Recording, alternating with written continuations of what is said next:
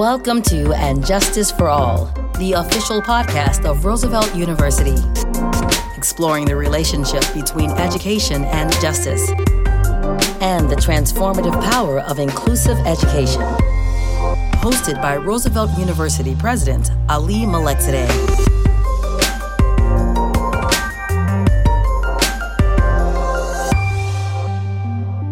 Our university namesake, Eleanor Roosevelt, once said that a good leader inspires people to have confidence in the leader.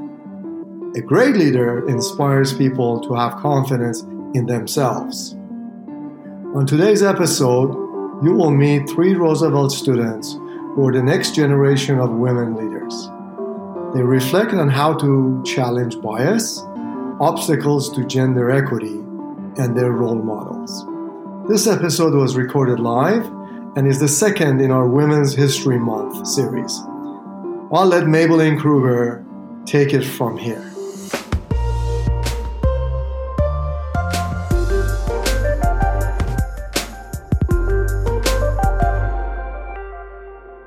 Good afternoon, and welcome to today's panel hosted by the Women's Leadership Council. I'm Maybelline Kruger, Chief Operating Officer of the Roosevelt University Schaumburg campus. I'm also a proud member of our Women's Leadership Council Advisory Board. In celebration of Women's History Month, we wanted to highlight some of the incredible Roosevelt students who are our next generation of leaders. Our students continue to inspire us as they pave the way with courage and commitment to leadership and social change and we are excited to hear their stories and insights. Now, I'd like to welcome and introduce our moderator, Sarah Guernsey. Sarah is Deputy Director and Senior Vice President for Curatorial Affairs at the Art Institute of Chicago. She is dedicated to advancing the museum as an interdisciplinary institute focused on global, diverse collecting, and inclusive dynamic engagement. She also supports the museum's equity and inclusion efforts, shaping collecting, exhibiting, and programming practices, and engaging with internal staff across the institution. She joined the Art Institute as an editor in 1995 and became the head of publishing in 2013 before serving as vice president for publishing and design. Sarah is a member of the Chicago Network serves on the board for the Northwestern University Center for Scientific Studies in the Arts, was the 2016 chair of the National Museum Publishing Seminar, and represents the museum as a member organization of Enrich Chicago. Sarah also serves on Roosevelt University's Women's Leadership Council Advisory Board. Sarah, welcome and thank you for joining us today. Maybelline, thank you so much for your kind introduction. It's such a pleasure to be here today supporting the work of the Council by participating in this important conversation. And I'm especially happy to be having the conversation with future leaders. I joined the Women's Leadership Council Advisory Board just last year, and I've been super lucky in my career to have really impactful and amazing women mentors. And I really hope to continue that work throughout my career. I'm especially invested in the intersectionality of identities, this idea that we are all women, but we are Black women, we are Brown women, we are white women. We work in very different industries. And I think there's a lot to unpack beyond just the goal of gender equity. So I'm really eager today to introduce our student panelists. And I'm going to ask for each of them to introduce themselves and to share a little bit about their background, including their area of study their involvement at Roosevelt University and their career aspirations. So let's start with Soraya. Please join me. Hi, my name is Soraya Bolden. I'm 21 years old. I'm from Metro Detroit, even though I am currently in Chicago. I'm on campus, which is super exciting. I am a junior and I am double majoring in history and political science, as well as minoring in women and gender studies. I am involved in the honors program at Roosevelt University, and I am a resident advisor as well on campus. And with that comes that I am the leader of the Plus Pod, which is kind of like a club in the residence hall that's for LGBTQ plus residents as well as allies. And then my career goals, hopefully, fingers crossed, is that I'd like to become a defense attorney and help fight against mass incarceration as well as the death penalty. Okay, I am already so wildly impressed by everything you do. I can't wait for you to answer the questions. All right, let's hear from Jaya too, please. Hi, my name is Jaya. I'm an international student from Canada. I'm currently from Brampton, Ontario. I do my schooling in Chicago. I've had many leadership positions at Roosevelt. I've been part of the SAFAC committee, which is the student allocation committee. I've been a part of the SPEED programming board. I've also been a part of a co-ed fraternity Alpha Phi Omega. Currently, I work for like Robert Morris as a student support service uh, tutor. Fabulous. Thank you for being here. And next, we want to welcome Samantha, please. Hi, everyone. My name is Samantha Latson. I'm currently a senior at Roosevelt University, majoring in journalism. My career goals consist of either writing for a publication or being a news anchor. And with whatever I do, I want to talk about issues that matter and raising awareness. Um, I've written for the school paper, The Torch, and I'm also part of the Career Readiness Program. So fabulous. So we have a doctor, a lawyer, and a journalist. I'm so thrilled to hear about your path. I also, before we start with our questions, I want to invite everyone watching to add comments. And we would love to, to hear what you would like to know and if we can add any of your questions to the list of questions I'm going to address. Great. So let's get started.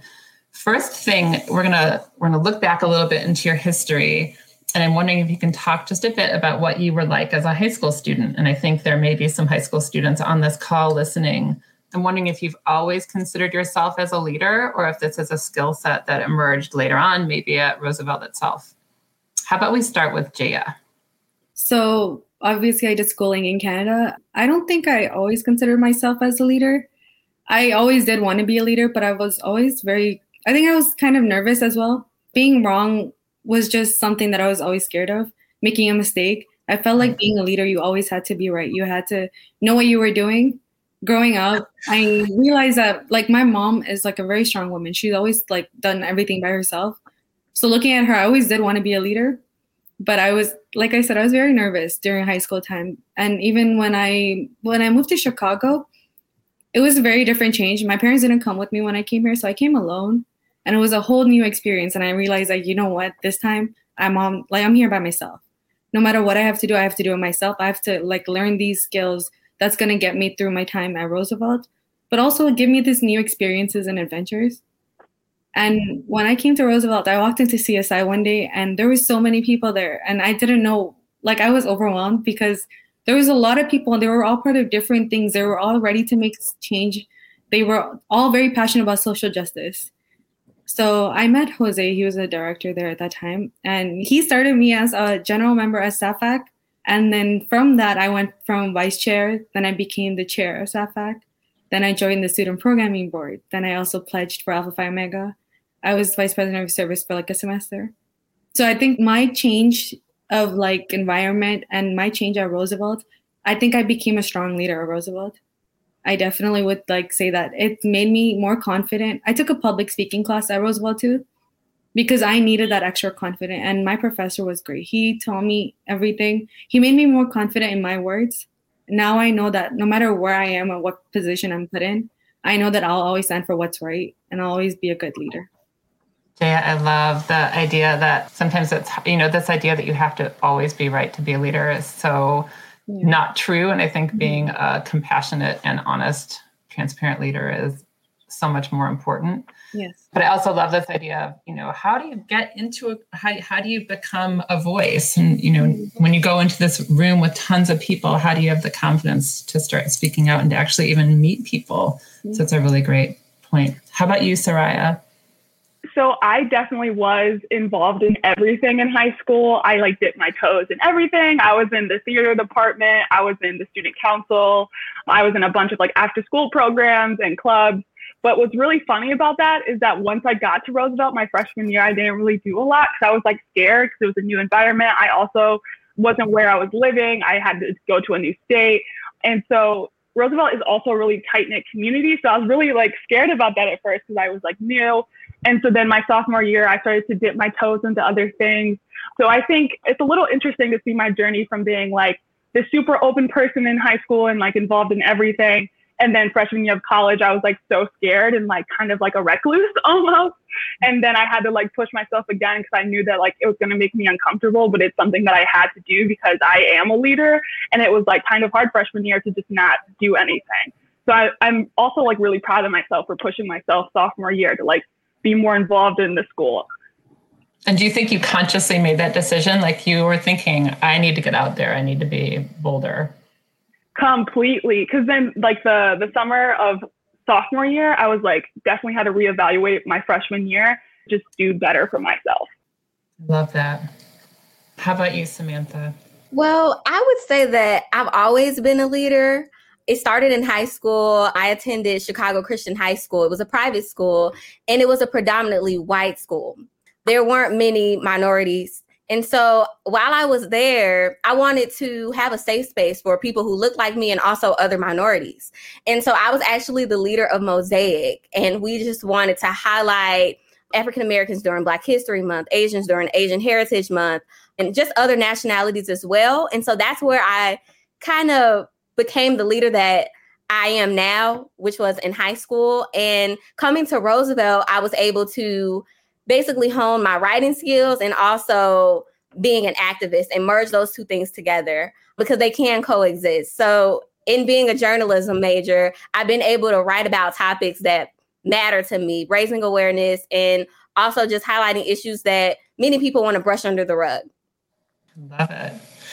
I think, um, Samantha, that kind of ties right into my second question for all of you, which is which is how your um, how your Roosevelt courses or professors have nurtured your leadership skills. And I think Jaya, you really touched on that as well. But mm-hmm. Samantha, do you want to kind of address that as a follow up to the last question? I definitely can. There are actually two professors since I've been at Roosevelt who have played a major role in my leadership skills, my journalism skills. Professor Fountain, who is my journalism professor, we actually worked on a project and we just finished it in December, the Unforgotten Project, which was a project on the 51 women who had been murdered in Chicago. And he presented this project to us to raise awareness and humanize the lives that were lost because nobody's been talking about this. And so it was just a great opportunity for not only myself, but other journalism students to succeed where mainstream media failed because no one was talking about these women. And so Professor Fountain has played a major role. And then also Professor Chamberlain, being in her class, she's always talking about social justice. And I love how she talks about marginalized groups and just the history. And she ties that in. And both of those professors have just played a major role. They they show me that I can still be a professional and also fight for what is right. Love it. Absolutely. And the um maybe I'm really glad you brought up the the Unforgotten Project because that's one of the things I was hoping you would talk about, and I think that that you know shows great leadership right there. That that's a project you you recognize that there was a lack of information and you wanted to humanize it and make it real. So, congratulations. Thank you. How about you, Soraya? So I am like I will always talk about how amazing the professors at Roosevelt are. Without them, my experience would be so much different in comparison. So there's definitely a few people but I am a part of the honors program. So, like, because we have professors more often, we're able to build a better relationship with them. So, Annie Warshaw, she's amazing. She is a part of the Women and Gender Studies department, and she's helped me network with other people and given me resources. Um, she actually helped me get onto a, a panel that was about feminism. So, I got to talk about intersectional feminism, which is so important to me. Marjorie Jolles, Sarah Maria Rudder, David Ferris, so many people that have helped me and really like showed me how much of a leader that I am and like have reminded me that I am a good student. Cause you know, we all have our doubts and they're like, no, Soraya, you are an amazing student and you can keep doing like so much more. So just, I love my professors so, so much. So grateful. Love it. Jaya, how about you? So my public speaking class professor, he was really great. But I think for me, like I've had one-on-one time with my professors, but I think I've grown more with like other workers at Roosevelt, like the CSI mm-hmm. career development. I feel like because I worked at career development, I feel like everyone there helped me while I was growing as a leader because it was very hard to come out of my comfort zone. Mostly when like sometimes I used to get homesick, like really often, mm-hmm. because I was living in the dorms. It was a whole new experience. It's the first time I was living in a dorm. So um, I didn't know how to get around Chicago. So this was my second time in Chicago all through my life. And the first time I came was just to visit Roosevelt to get my ID card. So I have no idea where to go in Chicago, like not even for groceries or food or anything, because everything was very different. So I feel like I grew as a leader when I had like all these people there supporting me. Even like emotionally, I feel like my mental health was like definitely changing a lot when I came here. So they made me feel stronger than what I actually was at that time. They made me feel like I could do a lot more and that's who I like that's what made me who I am today. I've reached out. I even had like some professors in Northwestern University. They've also helped me out. They've got me into their medical like the I used to volunteer there, I used to work there, so they helped me like a lot too. So I feel like I had a lot of people that are very strong themselves help me become the strong leader that I am today. I love hearing all these. One of the things we think a lot about at the Art Institute is when a, a, new person comes in to, to take a job, how do we support them? What supports do they need to mm-hmm. feel welcome, to feel as though they're a part of things, to feel as though they can be successful? And I think everything you three have identified are ways that students need to feel supported and in order to become the leaders they can be. So thank you. I'm going to jump ahead to a question. The theme of Women's History Month is choose to challenge. The theme suggests that all of us can choose to challenge and call out gender bias, racial bias, whenever we see it. And I'm wondering if you can tell us about a time in which you felt challenged by bias and reflecting on your experience, maybe how you would choose to challenge that bias. Let's start with Soraya. So I've had a few times in my life, I would describe myself as very determined and passionate and headstrong. And so there's been a few times where people have told me to pull back and that I'm a little too much. And I really want to challenge that. There's no such thing as too much. I think that everyone should be passionate and have such a drive to like do better and want to do better for themselves. And especially since, you know, they probably only said that to me because I am a black woman and because that can be intimidating.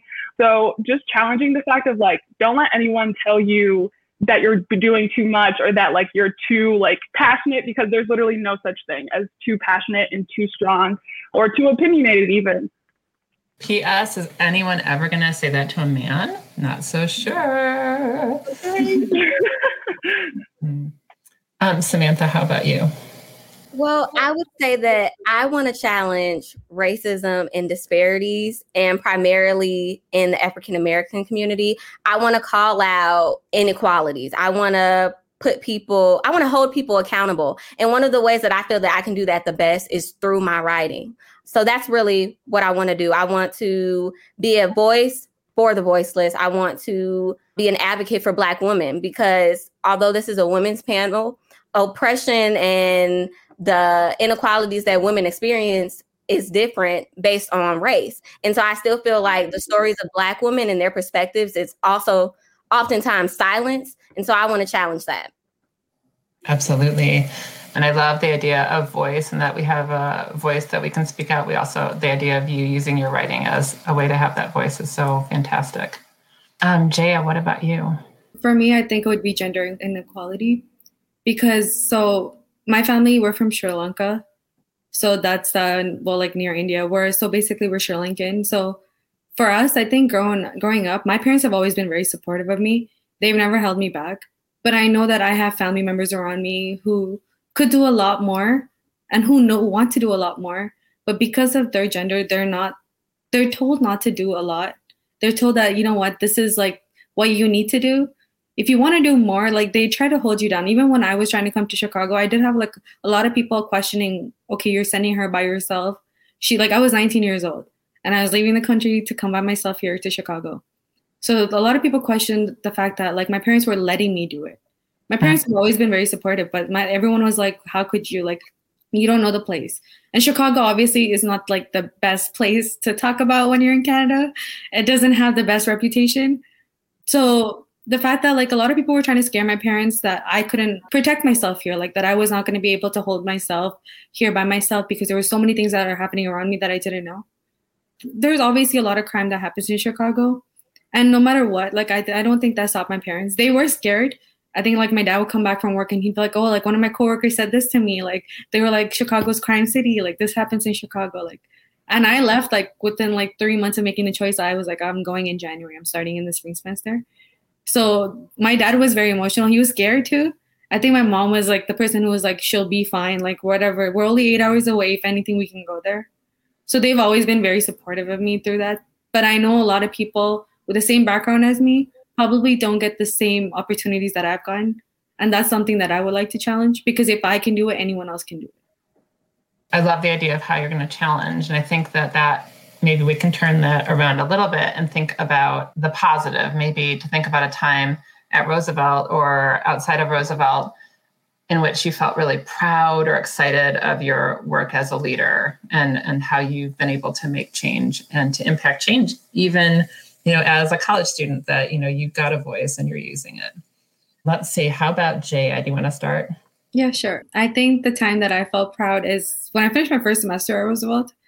So I came here in January, I left back to Canada in May. And I was very proud of myself. I was proud of myself that I got through this semester and I was excited to come back the next semester. I was proud that like by the time I had already left, I was the vice chair of SAFAC and I was only there for like the this is my first semester at Roosevelt. I didn't even have any friends initially. Like I went there not knowing anyone. And you know what? I left that semester a vice chair of SAFAC and applying for speed. I applied for speed. I already got into speed. So the semester coming in summer, I was going to be a part of SAFAC and speed.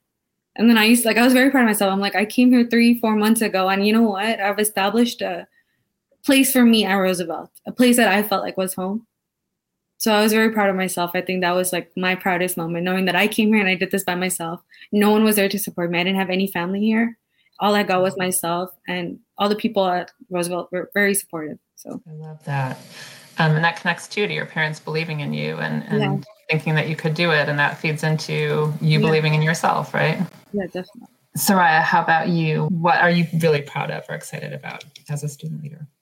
So for my sophomore year, I was in gender justice. And so we had to do an activism class, like an activism project.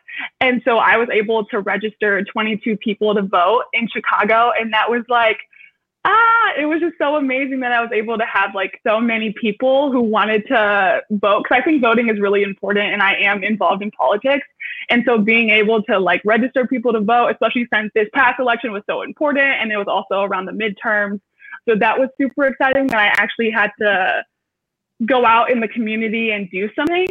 And then another time where I felt really proud was when, because I am a resident advisor in the residence halls. And so uh, resident had left for personal reasons, but they came back to visit like a friend and they came to like visit me and they were like, you know, I just wanted to say hi. Cause, You know, you did change my like time at Roosevelt. And it just made me feel so super proud because, you know, I think a big part of being a leader is also having emotions and like being empathetic towards people. So that really solidified the fact of like, uh, my work is like showing, you know? mm it just feels good to like care about people and for people to recognize your work as well. Oh, I love that. You know, you can have big impact, you can have small impact, but the impact radiates, right? So whatever you did that impacted that person, hopefully that person will do this the same and help someone else. Samantha, I'm super interested in your response to this question, knowing your work. Well, I would say there were two moments at Roosevelt. Um, it started in 2019 in Professor Fountain's class, journalism. He presented to us that Father Pfleger was planning to head to Washington for the national rally to end gun violence. And so I was just curious. I'm like, hmm, Professor, do you think that our class could get a chance to go and then maybe we could cover that event and it'll be it'll be nice to have that hands-on experience with other journalists in the field? And he said, "You know what? I'm going to ask Father Pfleger about that." And I didn't know, but Father Pfleger said yes. And we ended up being on a bus with Father Pfleger and a journalist from ABC, and we were headed to Washington. And so that was so exciting. It was exciting to interview mothers who lost their children from Chicago and get their perspective as Black women. And then on the other hand, it was also great because I got a chance to meet Congressman John Lewis, which is a moment oh, that I, just, I will never forget. And I know my classmates and myself, we are very appreciative of that experience. So that was a highlight. And then also working on this Unforgotten project. Yes, the coverage is amazing, but also just getting that feedback from family members who are just happy that students cared. It took students caring for these women to get the attention that they deserve. And so those are just the two moments, two highlights in my experience at Roosevelt University. Samantha, how could people find out more about the Unforgotten Project? Is so, there a website? Yes, there's actually there's a, a website, um, Unforgotten Project 51. That's what it is. Um, actually, I could put the link. Are are we able to put links into the chat? I think Christy, who's helping on the back end, can put it right into that um, comment chain. That'd be great if she could share the website. Thank you. Okay, new question. I'm going to ask you how do you think Roosevelt students and alumni pave the way for young women, especially Black and Brown women, to grow as leaders? And maybe how, how can they do it? How can they do it even better? Do you have ideas to share? And let's start with Soraya. Yeah, so I think that providing your students with resources to meet other people and to network is super huge because you know knowing people is power networking is power. And so i like definitely wouldn't be where i am today at roosevelt or even like in my adulthood without networking. So i think a really good example of this is like marjorie jolles or annie warshaw. I told them the specific areas that like I'm interested in, and they handed me all these resources and were like, "Here, how can I, how else can I help?" Or then they'll be like, you know, if you need anything for this application, I can read it over. So I think definitely reaching out to your students and seeing like what resources do they need, as well as being there for them emotionally, because especially like right now with COVID times, things are so crazy. So I think being understanding and empathetic of women, especially since like the pandemic has put women in a like a certain position that is definitely different from other genders. So empathy, networking, resources, all of those things combined. I love it. Samantha, how about you? Um, I would love to see Roosevelt have a mentoring program. If we could attach ourselves to high schools or even elementary schools in the inner city, I think that would be great. Yeah. I believe that representation matters. And I think it would be important for Black and Brown children to see college students that look like them and not even college students, but faculty. Even if we could get them to visit Roosevelt or not even Roosevelt, but other schools, I would love to see that just to build a connection. I think that would be great. Great idea. Jaya, any ideas to share? Uh, I was thinking kind of similar to what Samantha was saying, like the mentor program. That's something that I would like be interested in doing. So like if i can meet someone like a lot of international students they're new to chicago. So like if i had an international student that i met i would definitely help them see the opportunities that i saw. Because not everyone gets the opportunities that like like i saw. Like for example me walking into csi that day i met people but not everyone would even know where csi is. So i feel like someone like if there's an international student or i know they do have um like the first day where like they all meet up or if you can have someone there to say like hey like you know i'm here for you anytime you need me you can always reach out to me or like something like that to show that you're always there for new students or all like students regardless of what gender they are. I love that. We actually have a, a related question from the audience that i'm going to ask you. Um, and maybe samantha you can take this one first what do you think and i actually think it ties exactly into your idea of the mentorship program what can leadership of Roosevelt University do to enhance the experience of women students in particular? Well, for myself, I would love to see more African American women faculty. I think that representation um, needs to be there. As for myself in the journalism department, there wasn't anyone who looked like me other than Professor Fountain, who is who is a black male. But I think we need to we need to have more faculty who can actually identify with the students and their experiences. I'm so grateful to the professors that I've had who don't look like me, who have played a major role in my life, but I think representation definitely matters.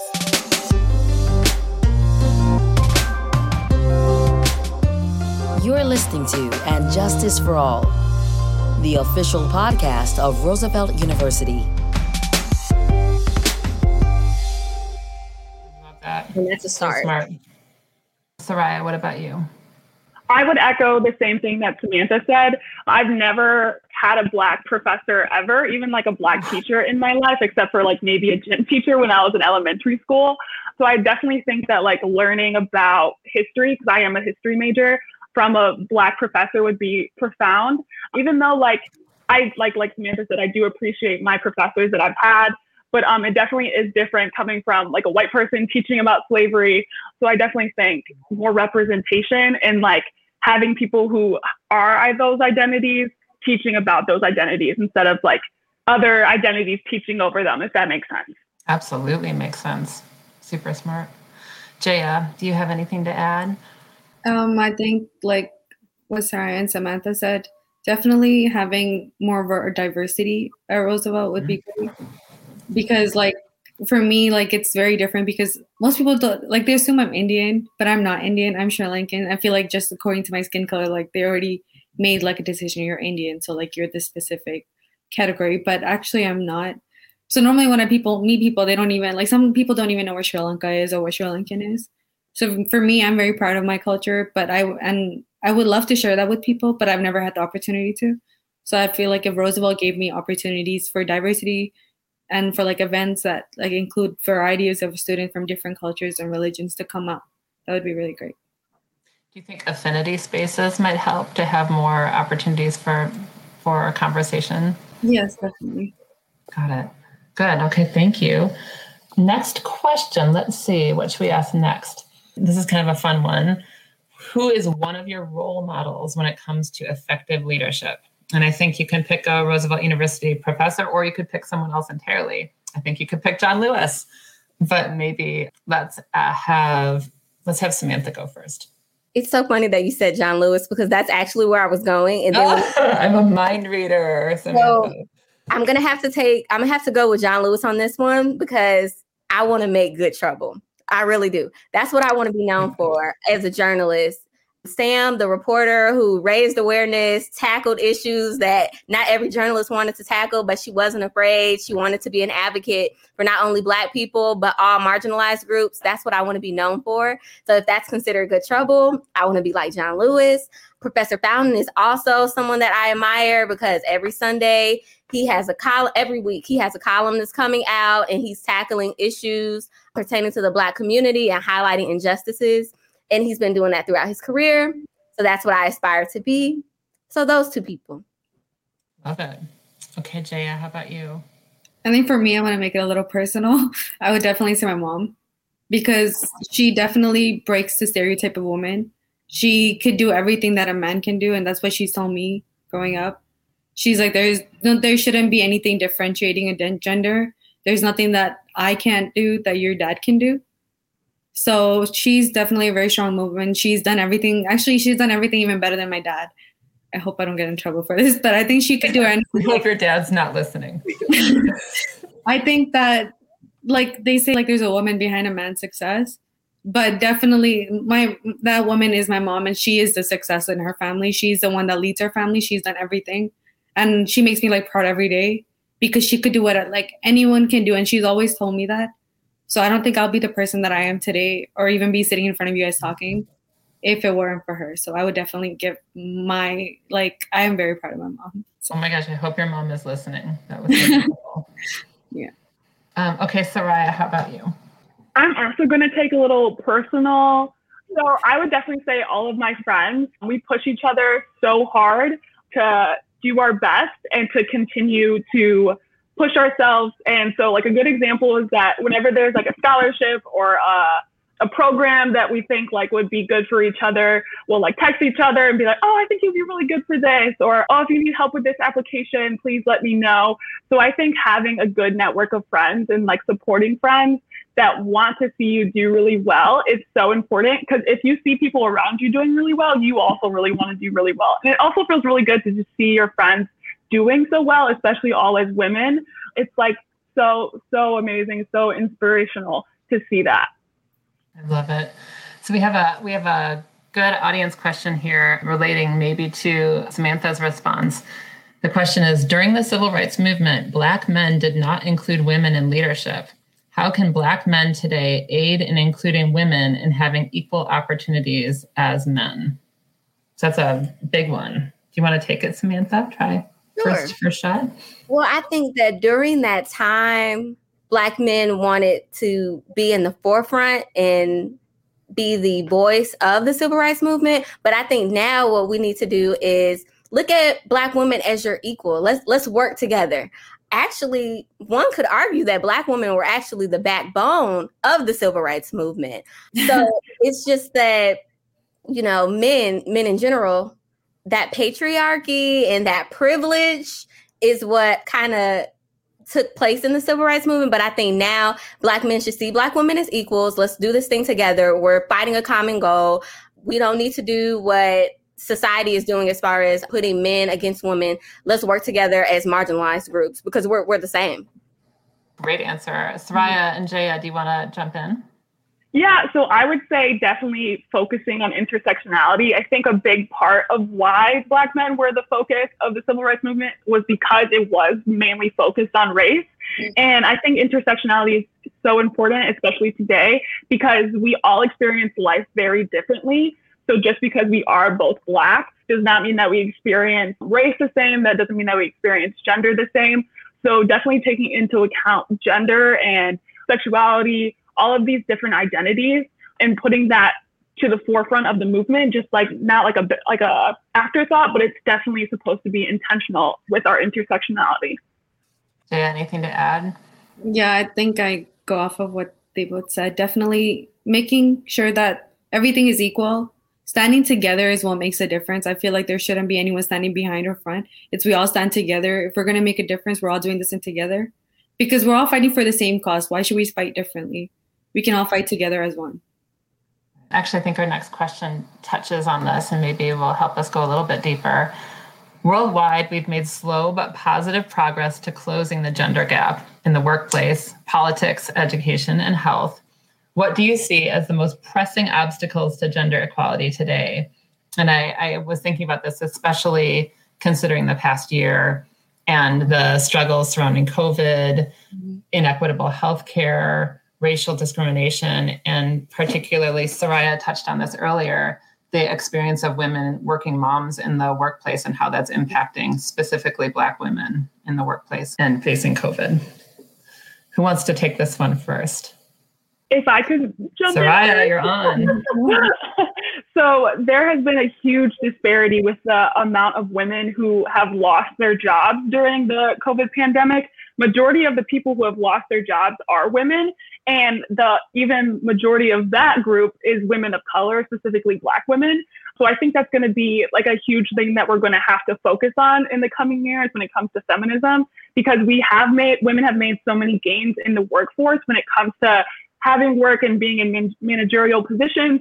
And now that's practically gone. We're practically in the the um, age of like the 70s where like there was women in the workplace but there wasn't as many so we are regressing when it comes to progress in the workplace so i definitely think that employers and even universities need to do better at reaching out to women and making sure that like yeah you're hiring women but what are you doing to make sure that we are keeping women especially during parts like this of economic recession that these marginalized groups and communities are going to be affected more so definitely putting into place these policies to make sure that we are retaining women and making sure that they have all these resources to make sure that they can actually stay in their jobs and actually work because all these women have now lost their jobs and they now have lost a source of income, which is like huge because now we all know that families like can barely survive on one source of income, barely can survive on two sources of income, let's be honest.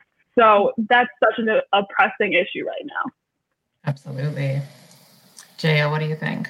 So one thing like I I don't think I mentioned during this whole broadcast was so initially like social justice issues I've learned a lot about it during Canada, but I think I've when I came here I saw it physically like I literally saw it within my eyes all the changes, all the stuff that's happening.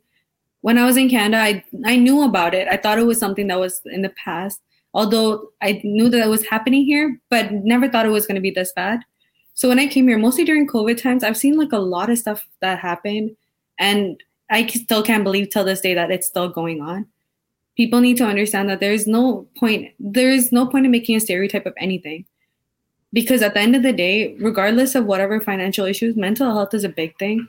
I feel like what happened this past year, regardless of what color, race, or gender, we're all going through this together. It's not happening for a specific group of people. We're all going in this. We're all in this pandemic together. So discriminating it, just makes it harder for people, and we've lost so many lives during this time that COVID doesn't pick a color, race, or gender to affect. It doesn't matter who's getting COVID, it's going to affect the person that gets it. So the fact that people still discriminate during this time when people need most, like they need most help right now, they need a hand right now, they need financial support right now. People should be there for everyone, regardless of race, gender, or color. And protect each other because at the end of the day like i've seen discriminating like while i was on the bus. Like i live near like i used to live near bronzeville. So mm-hmm. when i was there i think like this past summer there was like discriminating. I'm like like it doesn't matter what color the person is regardless of what if they're they have covid you'll get it but it doesn't mean that this specific race will have covid. Like that stereotype is really like really really wrong and i feel like a lot of people are so uneducated that they don't even understand what covid actually happened and how this pandemic is affecting everyone. Right it's also brought up the you know the absolute inequity in terms of yeah. support for people healthcare support in different communities. Samantha what about you? Well i would say that i'm actually really worried about children in the educational system right now. Mm-hmm prior to COVID, there were already disparities in education, and that goes with the educational achievement gap. And I'm really mm-hmm. concerned about African American children, Black and Brown children who don't have the privilege to have certain resources in the times of COVID. And so, when we do make it out of COVID, because I believe that we will, how are Black and Brown children going to be able to close this gap? This is an issue that needs to be fixed and it's a pressing issue and it's something that I really worry about because there are already so many struggles and obstacles in minorities' way, like children. So, how are we going to overcome that if we're already not given an equal shot, let alone in a pandemic? That's why we need that mentorship program yeah. that you recommended. Mm-hmm. First step, such a good idea. Connecting students to women of color who are in you know in a university setting who want to be connected it's a great idea. Okay so i'm going to ask another question then we have a couple more from the audience. This is a good one. What advice would you give to new students or alumni who hope to become leaders? And i think you can think about again kids or university students or leaders. Um, samantha do you want to take this one? Yeah i actually want to take that one. I would say find your niche Find what you're passionate about. What don't you like? What's taking place in the world that you want to change? And work in that. Try to fight against that using whatever gift that you have. So, like mine's is writing. I know that I couldn't fight against oppression and discrimination being a politician because that's not me. I'm a writer. So I'm going to I'm going to write articles or I'm going to be that girl on TV speaking out against oppression. That's me. So try to collaborate what you want to fight against and also your skill because they can coexist. Love it. So good. Soraya, how about you? So is the question like advice? Because I kind of froze for a second. Oh, yeah. Sorry. Happy to repeat. What advice would you give to students, alumni, anyone who hopes to become a leader? So I would literally say the same thing as Samantha, finding the best way that you feel is comfortable to express your voice. So I'm one of those people who is always talkative, so I'm not afraid to like say my piece. But there are some people who are a little more shy, and so that's okay too. So figure out how you can speak through that shyness.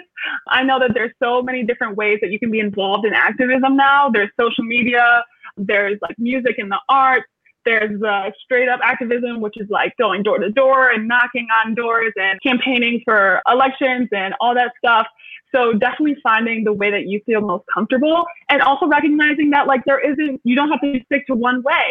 You can also be a writer. You can also be on social media. You can also be door to door. So there's also like so many ways that you can be involved. So don't limit yourself also because the world is so broad and there's so much that you can do.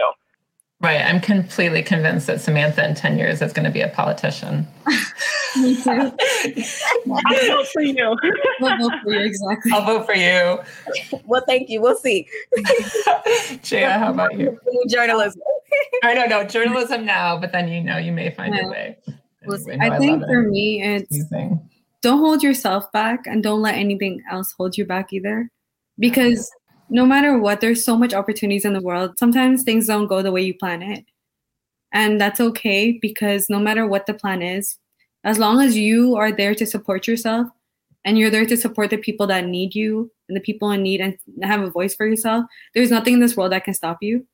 You can be the change that you want to be. Don't let anything or anyone tell you otherwise, regardless of what race, gender you are.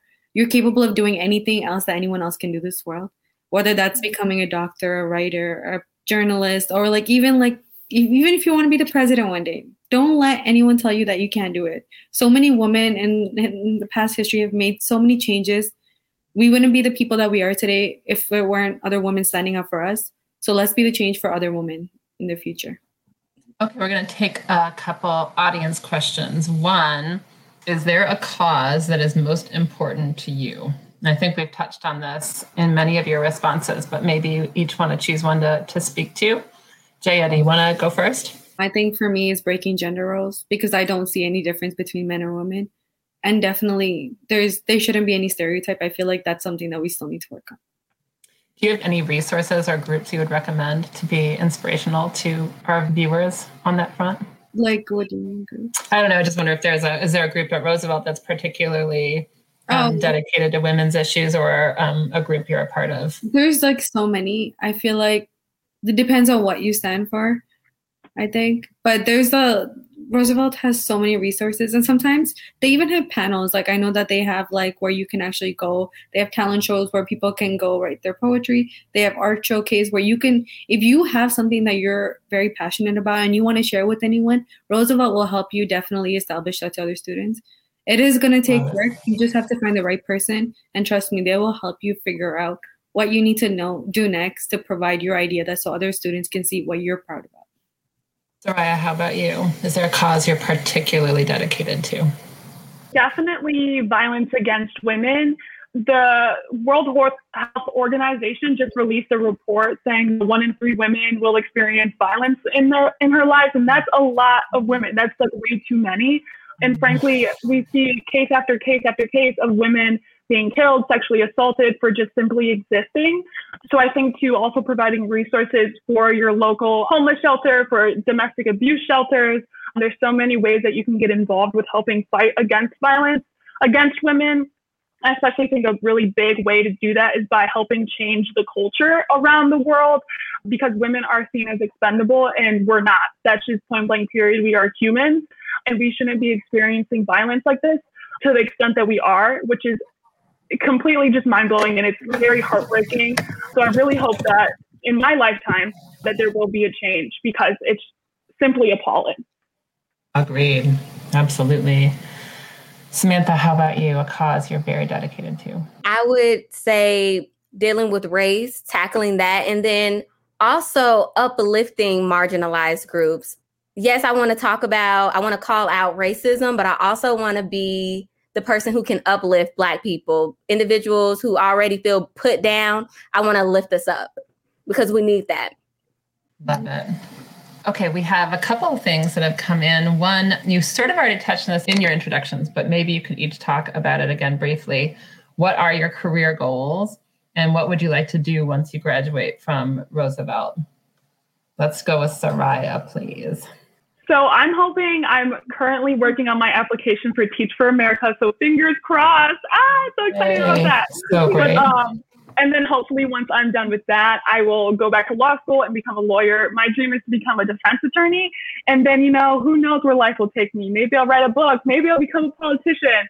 I just have so many possibilities open to me and I'm not going to limit myself because as I said a million times, I'm very passionate and very driven. So where I'm going to put my mind to, I'm gonna probably do it. Good for you. I believe it. Samantha, how about you? So, actually, post graduation, I'm attending grad school. I want to focus uh, more so in broadcast journalism because my end goal is to be a news anchor. So, one day you will see me on CNN. I'm speaking that. Yes, you right probably will.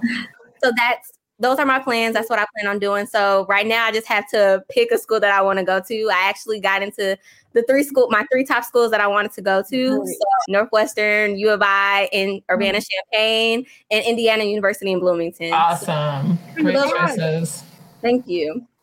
So Samantha, so you've got a year, Soraya. You can you, are still playing, but um, Samantha, you're on your way. That's amazing. How about you, Jaya? So I want to be a pediatrician. I love kids and I definitely want to go in the medical field. So I want to be a pediatrician. But um, I think after the first year I graduate, I definitely want to travel the world. I want to work for the World Health Organization. I want to go to third world countries and provide free healthcare. So that's awesome. my, like that's something that I want to do. I want to provide women with sanitary equipment, help them understand how their body's changing, and make sure that like I can provide all the support that I get because I'm getting the education that I want and I want to provide the help that I can do with my education. So, somebody in the audience said, These young women are impressive. It makes me hopeful for our future society. Absolutely the truth. You three are amazing. You need to lead our world. We need um we need you on presidential tickets, on CNN, doctor, lawyer. You're all fabulous. So I wonder if you each want to share a final thought before we wrap the session. Sure. I just would like to say thank you for giving us this platform. I think this conversation is so important. So I would love, I think it would be great if Roosevelt could have conversations like this every month, not just mm. in um, Women's History Month, because this yeah. is important conversation. And the first step to making any change is addressing and having a much needed conversation. So thank you so much for giving us this platform. Fabulous. Soraya, how about you? I'd also like to say thank you for inviting me, and I'm so excited to be a part of this panel with such amazing women. I was just telling someone about how when I first got invited, I was like, I don't know why I got invited. I was just like so uh, self conscious a little bit, but like being here with all of you has really solidified the fact that like I am a leader, and it's okay to view myself as a leader. So just thank you for the confidence boost as well. It feels really good, and I loved being here and having this conversation. It was amazing. So great, thank you, Jaya. Um, again, thank you for giving us this opportunity to speak, uh, speak about our experiences. One thing I'll tell everyone don't let anything bring you down. Definitely shine like you're the brightest star in the sky. Do everything that you think that you're capable of doing and more. Push yourself every day because trust me, there's always there's a strong leader in all of us. We just have to find the person and always surround yourself with good things and good people and stay positive. I always believe that you can like speak it into existence so always be positive towards yourself and the surroundings, and you can always make a change. I love this. You are all amazing. And I feel like this has been the most nourishing hour I could have asked for. So thank you. I don't want it to end, honestly. thanks to the audience for listening. And thanks again to Roosevelt for bringing us together. What a treat. Thanks, everyone. Thank, thank you. you. Thank you. And Justice for All is produced by Roosevelt University and is available at roosevelt.edu or anywhere you get your podcasts. The music for And Justice for All is written and produced by Jesse Case. Thanks for listening.